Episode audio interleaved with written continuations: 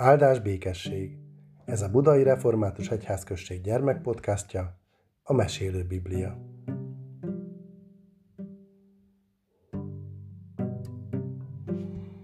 Ábrahám és Sára oly szép hírt kaptak. Emlékszel még rá? Hogy nem telik el egy esztendő, és gyermeket kapnak.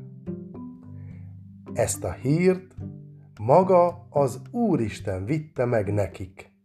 Aztán mit gondoltok, így lett?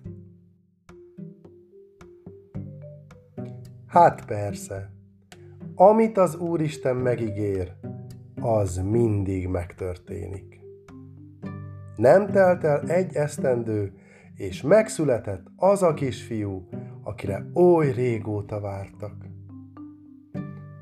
Izsáknak nevezték, milyen boldog volt a két öreg, és milyen hálás. Ez volt hát az a gyermek, akit az Úristen megígért. Ennek a gyermeknek kell majd nagy néppé szaporodnia. Most már nem volt olyan csönd a sátorban. Volt úgy, hogy sírt a kis Izsák, akkor éhes volt. Sára enni adott neki. Volt úgy, hogy örömében kacagott, akkor meg Ábrahám játszott vele. A kis Izsák egészségesen fejlődött. Először mászni tanult a sátorban, körös körül, aztán szaladgálni is megtanult, meg beszélni, fogacskái is kinőttek, megtanult már kenyeret, meg húst tenni, mint a felnőttek, így hát már nem szorult édesanyja tejére. Egyszer ünnepet ültek, mert Izsákból nagyfiú lett. Azon az ünnepen azonban valami rossz dolog történt. De nem Izsák volt a hibás, hanem egy másik fiú, Izmael. Izmael is Ábrahámnál lakott, meg az ő édesanyja is. Izmael édesanyját Hágárnak hívták. Szolgáló volt Ábrahámnál és Sáránál. Izmael nagyobb fiú volt, mint Izsák, de bizony nem szerette a kicsit. Nagy, féltékenyen így gondolkodott. Bár sohasem született volna meg Izsák, mert ha Izsák felnő, akkor ő lesz itt az úr, ő fog majd mindent kapni, én meg alig valamit, mert hát ő az Isten megígérte gyermek. És a nagy Izmael gyötörte a kis Izsákot. Kinevette, kigúnyolta. Sára azonban meglátta ezt. Ábrahámhoz fordult. Ábrahám, küld el azt a nagy gyermeket, mert meg az édesanyját, ne maradjon Izsák körül, mert mindig parancsolgat Izsáknak, és nagyon csúnyán viselkedik vele. Ábrahám azonban nem akarta, mert azért szerette Izmaelt meg Hágárt is. Így hát azt mondta Ábrahám, elküldjem. Dehogy is, azt nem teszem. De az Úristen is szólt Ábrahámnak. De igen, Ábrahám sárának igaza van. Izmael ne maradjon itt. Küld csak el nyugodtan. Én majd gondoskodom Hágárról is és Izmaelről is. Hát igen. Ábrahámnak most már meg kellett tennie, bármennyire is fájt neki, az Úristen is mondta. Izmael és Hágár elment. Kaptak az útra kenyeret, meg egy korsó vizet, és így együtt világgá mentek. Anya és fia. És Ábrahám sátora ajtajából szomorú szívvel nézett utánuk. Hágárnak és Izmaelnek igen messzire kellett menniük, mert nagyon messze lakott Hágár, mielőtt Ábrahámhoz szegődött volna, és ő oda akart visszamenni. De Hágár nem figyelt jól az útra, mert hisz bánatában annyi minden járt az eszében, így hát eltévedt a sivatagban. Nem volt ott semmi, csak homok meg homok, és a nap forrón tűzött a fejükre, a homok égette a talpukat. Sehol egy fa, sehol semmi árnyék. Hágár és Izmál ide-oda bolyongtak. Meg-megálltak, ittak a korsójukból egy korty vizet, mert rettenetes hőség volt, akkor aztán megint tovább vánszorogtak, Szomorúak voltak, mert már nem volt hol a fejüket lehajthassák. Se házuk, se ágyuk, senkiük se volt, aki gondjukat viselte volna. Senki? Hát az Úristen?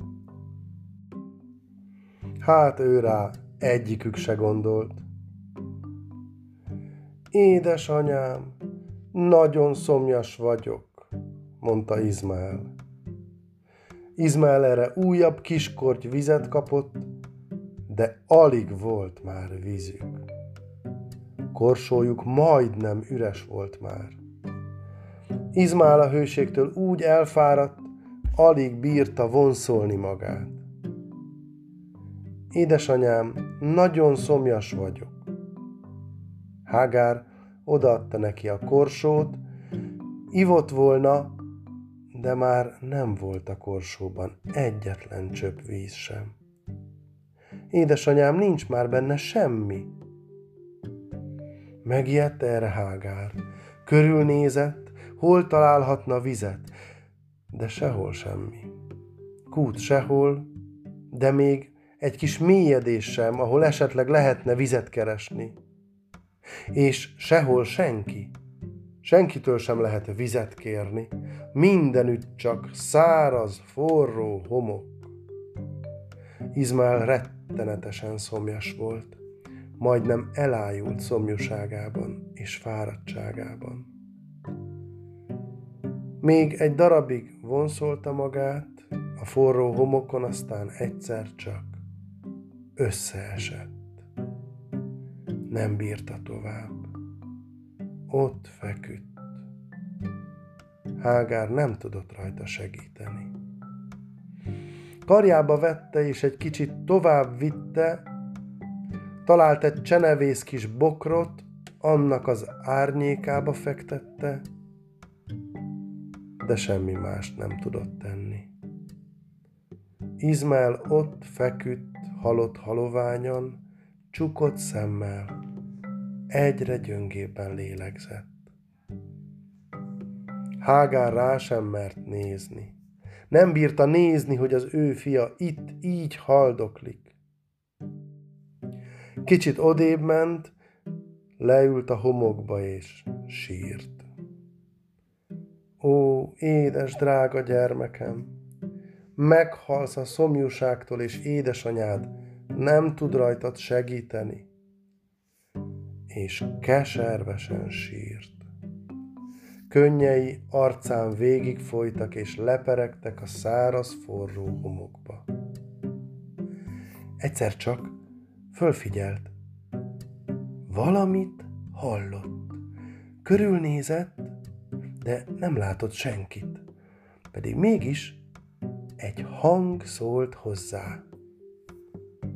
Hágár, mi bajod? Ne félj, én meghallgattam a fiadat. Kelj föl és menj oda hozzá. Én gondoskodom róla. Ezt a hangot Hágár már ismerte. Ez az Úristen hangja volt.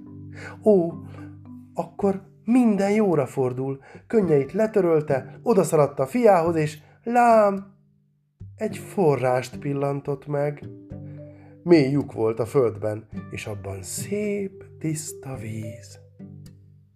Odafutott a korsójával, telemerítette ezzel a pompás, hűvös vízzel, aztán gyorsan vissza Izmaelhez, fölemelte a fejét, szájához tette a korsó száját. Hű, hogy ivott Izmael! Szemét kinyitotta, arca újra színt kapott, Kis idő múlva már fel is tudott kelni, és tovább tudott menni.